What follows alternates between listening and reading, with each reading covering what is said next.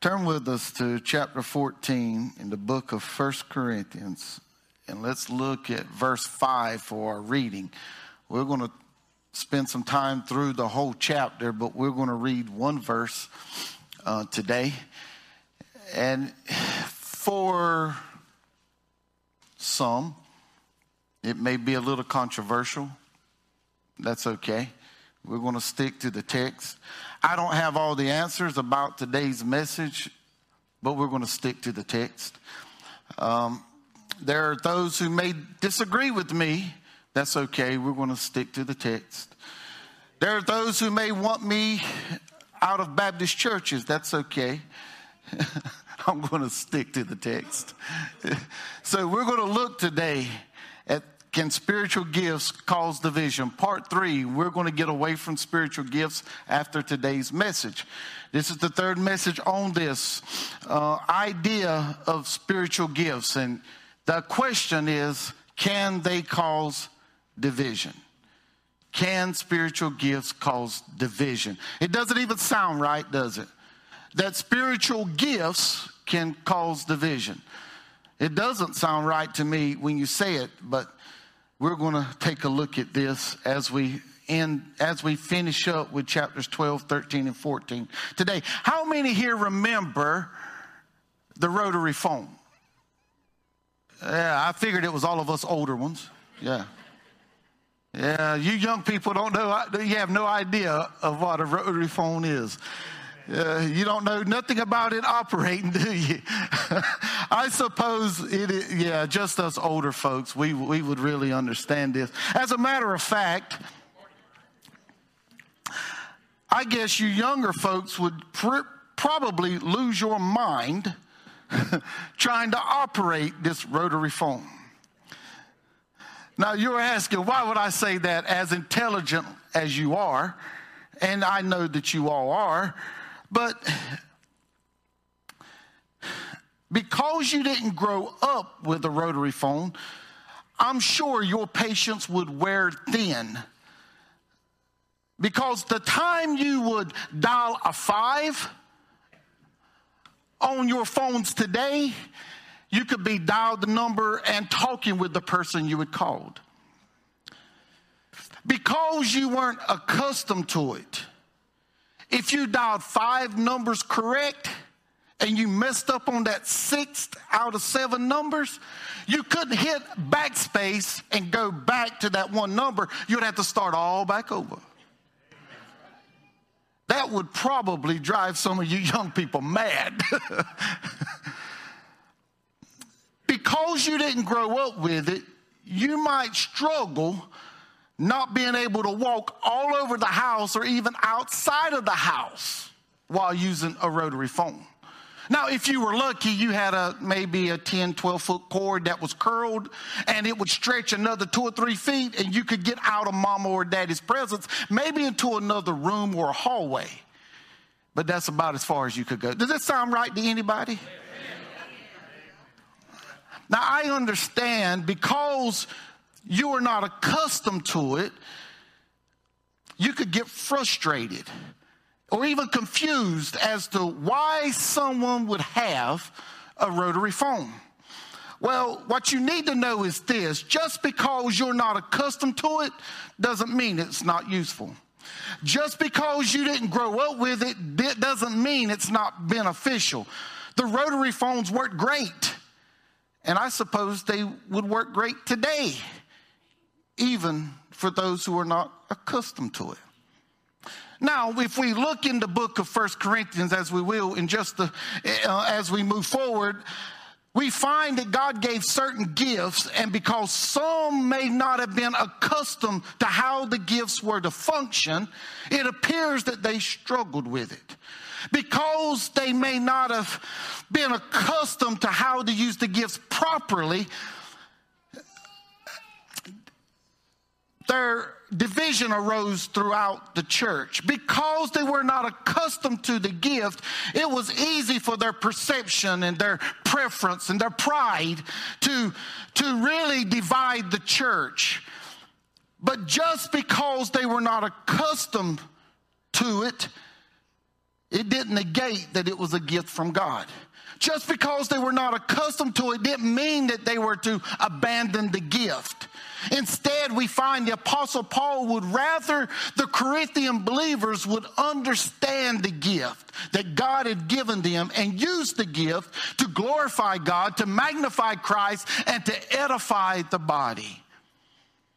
Oh, you've gotten awfully quiet. You're wondering, where is he going today? Stick with me. Stick with me.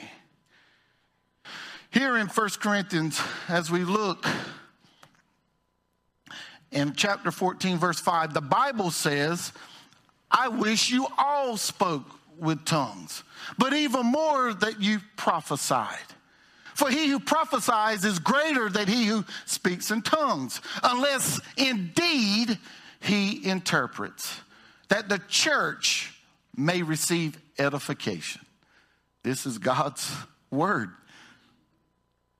Do I need to read that again? I wish you all spoke with tongues, but even more that you prophesied. For he who prophesies is greater than he who speaks with tongues, unless indeed he interprets, that the church may receive edification. This is God's word. God, we thank you for your word, and God, we need you today. God, I need you as we move forward to, to look at this message. I pray, God, that as you have been with me in the study, as you have been with me in the preparation, God, I pray right now you hide me behind the cross and you preach this message to your people. And God, I pray that it edifies the body. I pray, God, that it magnifies Christ. And I pray, God, that it glorifies you. And if there's one today who don't know you through your son, Jesus Christ, let this be a day that they call out, What must I do to be saved? And God will trust you because your word says you're faithful and you're just to forgive them of their sins and cleanse them from all unrighteousness. So, God, we're going to look to you right now. In Jesus' name we pray. Amen. As we look at this text, We can look there in verse 1 and we'll find that Paul states that we should pursue love uh, and that we should desire spiritual gifts. But he does say that we should especially desire the gift of prophecy. The gift of prophecy has nothing to do with delivering a new revelation. There are no new revelations. The Bible says there's nothing new under the sun. So when you get into a conversation with someone who's trying to give you a brand new revelation, let them talk, leave them right there, and go about your business. Don't argue with them because you won't win the fight. Just trust that this is God's revelation to us. Outside of the scripture, there is no new revelation. However, what Paul's talking about here is not a foretelling.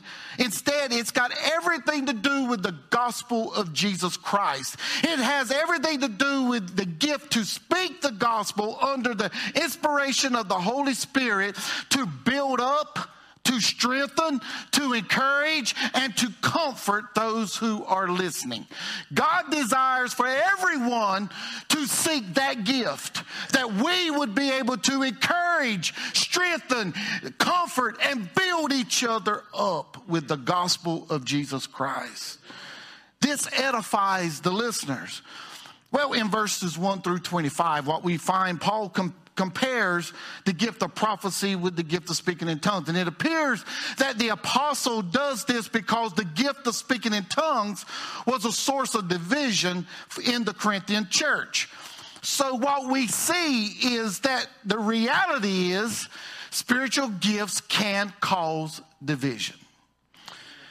We need to understand that the gift of speaking in tongues is a real gift. It's a real gift. Paul says in verse 5, I wish you all spoke with tongues. In verse 18, he says, I thank my God that I speak with tongues more than you all. Not only that, but Paul says in verse 2 He who speaks in a tongue does not speak to men, but to God, for no one understands him. However, the Spirit speaks mysteries. Now, this tells me this is different than what took place in Acts 2. In Acts 2, Peter spoke, Peter preached in his language, and everybody heard him in their own language.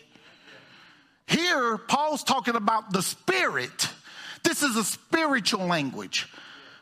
This is not just some babble. This is a spiritual language.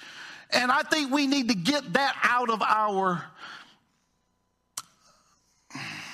vocabulary. When we think about Babel, I think about the Tower of Babel, where God confounded languages. But here, Paul is speaking about a spiritual language, a real language.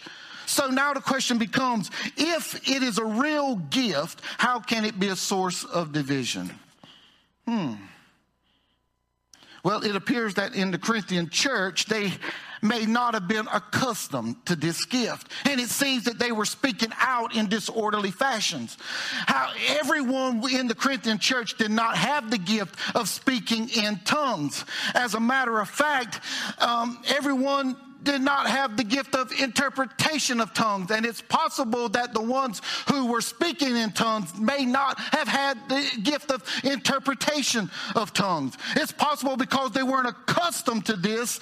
Those who did have the gift of interpretation, it's possible that, that they they didn't know how to use the gift properly. It, they didn't use the gift of interpretation to edify the church, but they were edifying themselves by keeping the interpretation to themselves. And because some were speaking out in tongues and others were keeping the interpretation of tongues to themselves, and they were only edifying themselves, they were able to lord this gift over the other believers.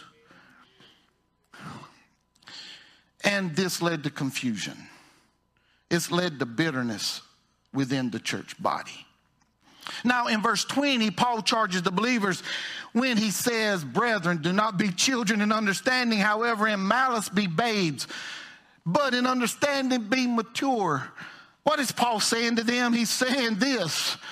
He's telling them to quit acting like children. But if they are going to act like children, then when they get angry with one another, be like children and get over it. Isn't that what children do? They get over it. So Paul says, if you're going to act like children, act like children in malice. When you're angry, get over it. But act like mature adults when, when it comes to understanding the scripture. In other words, in other words, grow. Grow up a little bit.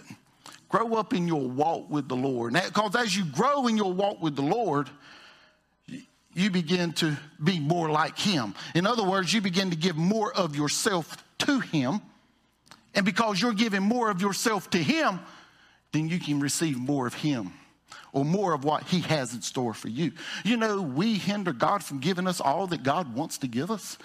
If we're not receptive of what God has for us, God's not going to give it to us. But when we are receptive of what God has in store for us, then there's no telling how He's going to bless us. Well, what's sad is that we have the scriptures, and the reality is the gift of speaking in tongues is still causing division today. There are divisions among denominations, there are divisions within the denominations over this gift. Why?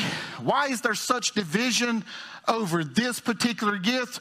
Well, let's look at a few things. One is there are, there are certain circles that who are not accustomed to this gift who can be offensive to those who are accustomed to the gift.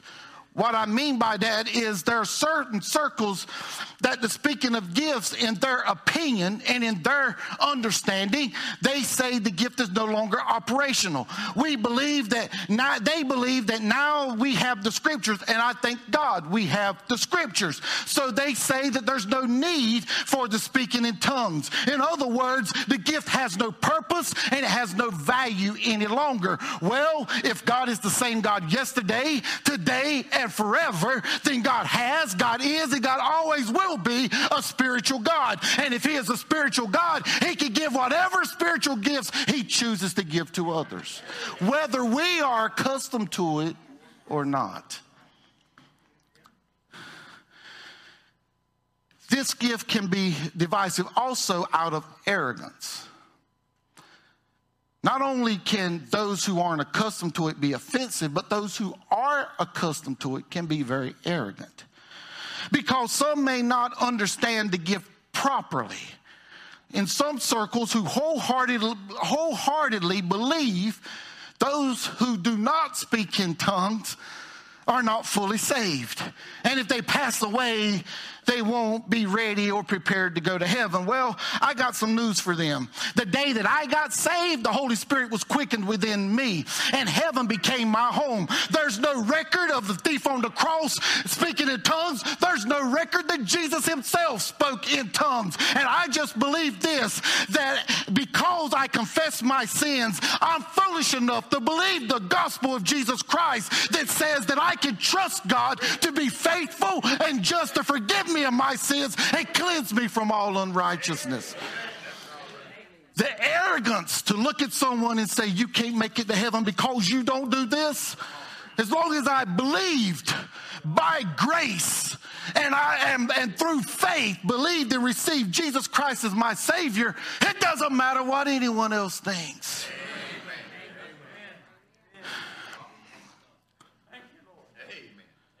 But you know, the gift of speaking in tongues is also divisive due to abuse. Because some may not understand the function of the gift, but they are hungry to use the gift. so, in some Christian circles, the speaking of tongues has become a free for all. It interrupts the preaching of the gospel. In other words, it takes the attention off the preached word of God that's going out to the people that edifies the people. Off of, it takes the attention off of that and places the attention on one individual who feels they have the right to interrupt everything.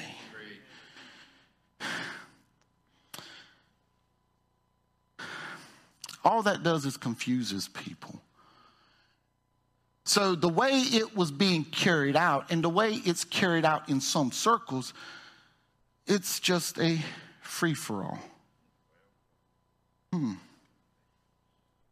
It's the gift is usually no more than a performance done without the needed addition of interpretation. And sadly, when we're in services and that takes place, we don't discern the Holy Spirit in it. If the Holy Spirit's alive in you, you should discern the Holy Spirit of whether it's true or false. And when we don't discern the Holy Spirit's in whatever activity is taking place, it can cause division. It can cause hard feelings toward someone who who genuinely has a gift. So we can understand just in that why it is a reality that the spiritual gift of speaking in tongues can cause division.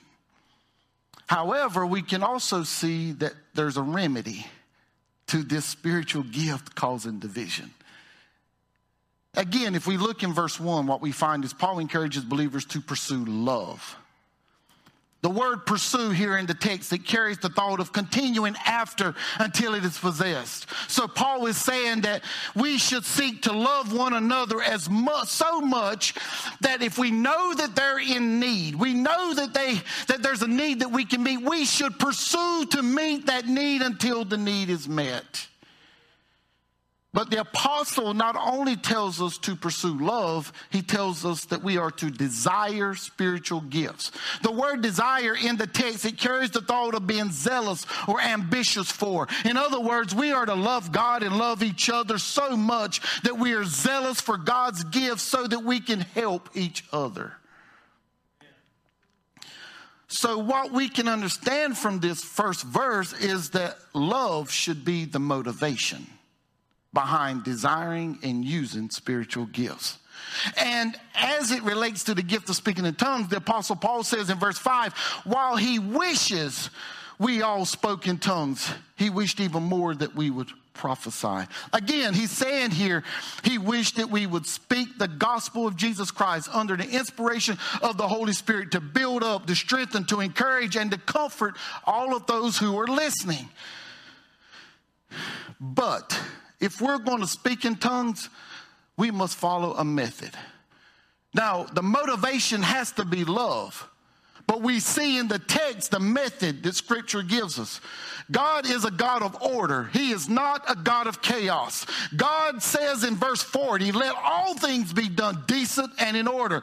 It's because God is not the God of confusion. In verse 33, he says that, that God is not the author of confusion, but of peace and in all the churches of the saints. So the best way to do things decent and in order without causing confusion is to obey the scriptures. Now, in chapter 14, Paul speaking on the issue of speaking in tongues in a corporate worship setting. This is the setting where all the division was taking place. So, to end the division over the gift of speaking in tongues, Paul shares there must be these proper methods in place for exercising the gift. Verse 15, Paul says, He will pray with the Spirit and without the Spirit. He also said, he, when he says that, that he will pray with the Spirit and without the Spirit, he is actually saying here that that if he's leading prayer in a corporate setting, he's not going to pray in tongues. Somebody listen, come on, come on with me now. If he's going to pray in a corporate prayer setting, he's not praying in tongues. It will not edify anyone if he prayed in tongues because no one would understand him. He goes as far as saying, How can, in verse 16, how can anyone uninformed even say amen to someone praying in tongues? In other words, if you don't know what they're saying, how can you agree with what they're saying?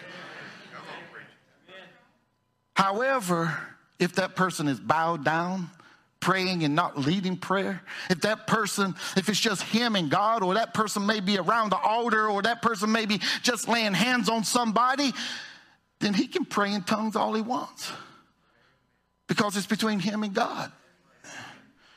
Paul goes as far as to say that he would rather speak five words of understanding than 10,000 words of tongues. But if anyone's going to speak in tongues, in verses 27 and 28, Paul says, Let there be two, no more than three. you talk about a God of order. If they're going to speak in tongues, it don't need to be a free for all. There shouldn't be but two. No more than three, and one should be interpreting. But if there, he says there, if there is no interpreter, let him keep silent in the church and let him speak to himself and God. I remember being at a singing at Lumberton High School. It, this had to be somewhere around 2000 because it was before, if I'm not mistaken, it was before I announced my call to preach. And there was this dear old saint in the middle of this auditorium. This dear lady, she so humbly stood up in the midst of Quentin Mills singing. And all of a sudden, she spoke a language I had never heard. She spoke a language I had no idea what she was saying. And then, as soon as she sat down over across from us, a young man stood up and he quoted a verse of scripture. I don't remember what the scripture said. As a matter of fact, I don't know within myself if what she said is what he said. But I'll tell you what I witnessed. I witnessed the Spirit of God bearing witness with that event.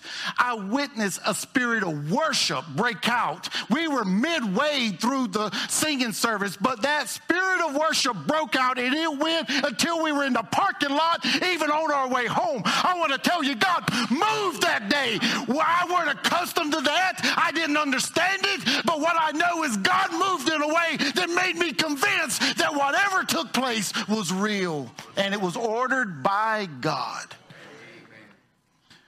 You're talking about a jam packed auditorium. When she spoke, you could hear a pin drop. When it was interpreted, everybody was worshiping God.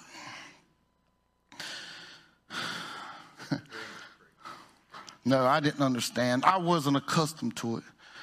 But I witnessed something that has changed my life in a way to where my view may not be the same as some others, even in the circles I go, I'm, I'm in. It may not, but that's okay. That was my experience. Though I may not have been accustomed to the gifts and interpretation in that manner, I was there. And I'm fine. I'm fine with the speaking in tongues. If the motive, which is love, and the methods of Scripture are in their proper place. Folks, if we are around the altar praying, and if you're, or if you're at your seat praying, and if it's during worship, that while you're singing, you begin to speak in tongues or you feel pressed to speak in tongues with God, by all means, have, let the Holy Spirit have his way with you. I, I want to tell you, while we're just worshiping God, while we're, pray, while we're praying personally to God, it's okay to speak to God in a language that I don't understand. And it's okay to speak in a language that the person next to you may not understand. It's your conversation with God and God knows what he is doing. But if you're leading prayer according to Scripture, it is best that you pray where everybody can understand it. Or if I or anyone else is preaching in this pulpit, there's no reason to interrupt the preaching of the gospel just to speak out in tongues. For if you do, it's out of order.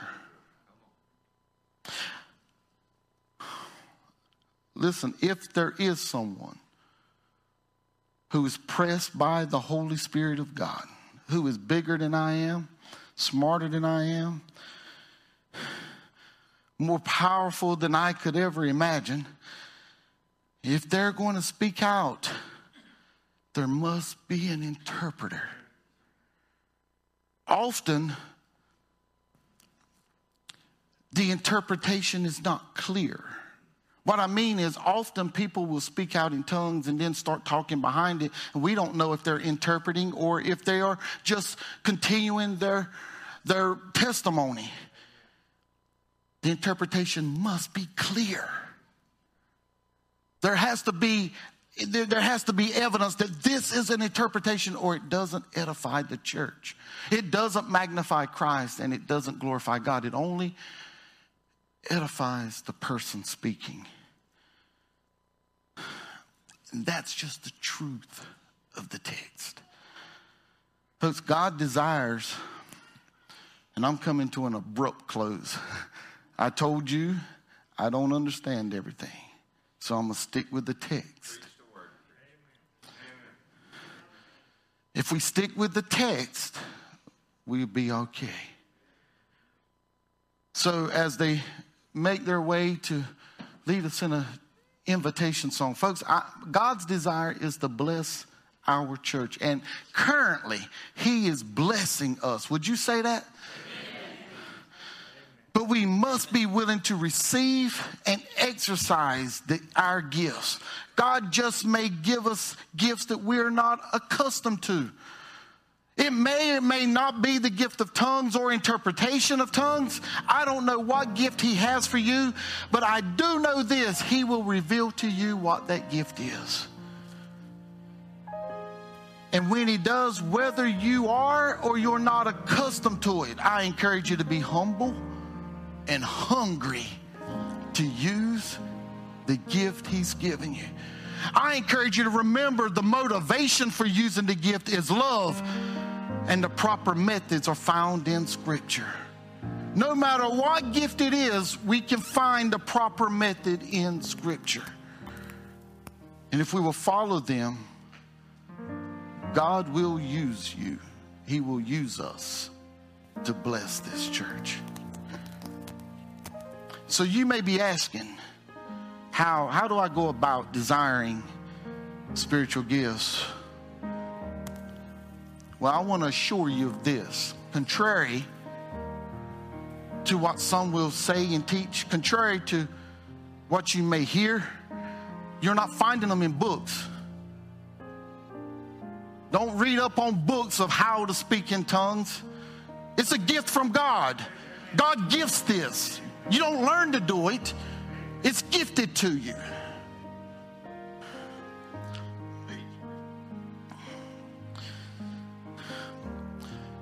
How do we desire them? We pursue love. If we seek to love the Lord our God with all our heart, mind, soul, and strength, if we seek to love our neighbor as we love ourselves, we're going to give more of ourselves to God and we're going to receive more of God and more of his blessings will be bestowed upon us. Now, I'm not saying, don't you misunderstand me. When the Holy Spirit became alive in me, when it became alive in you, you got all the Holy Spirit you're going to get. But he didn't get all of you, and he ain't got all of me that he can get. That's what I'm saying. Don't you want to experience all that God has for us? Don't you want this community to see that this church is receiving all that God has for them?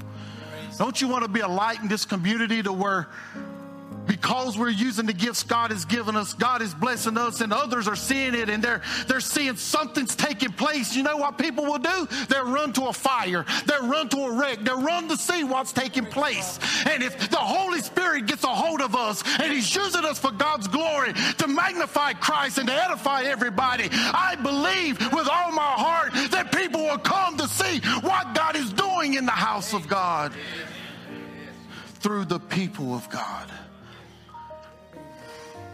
unsaved, as every head's bowed, every eye's closed.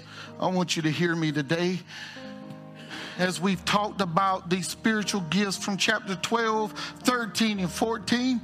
I want you to know the greatest gift God has ever given to the world was his only begotten Son, Jesus Christ. And he gave him so that you would believe in him. He performed miracles so you would believe in him. He raised those who had died from the grave so you would believe in him. He raised himself from the grave, fulfilling all of the scriptures so you would believe in him.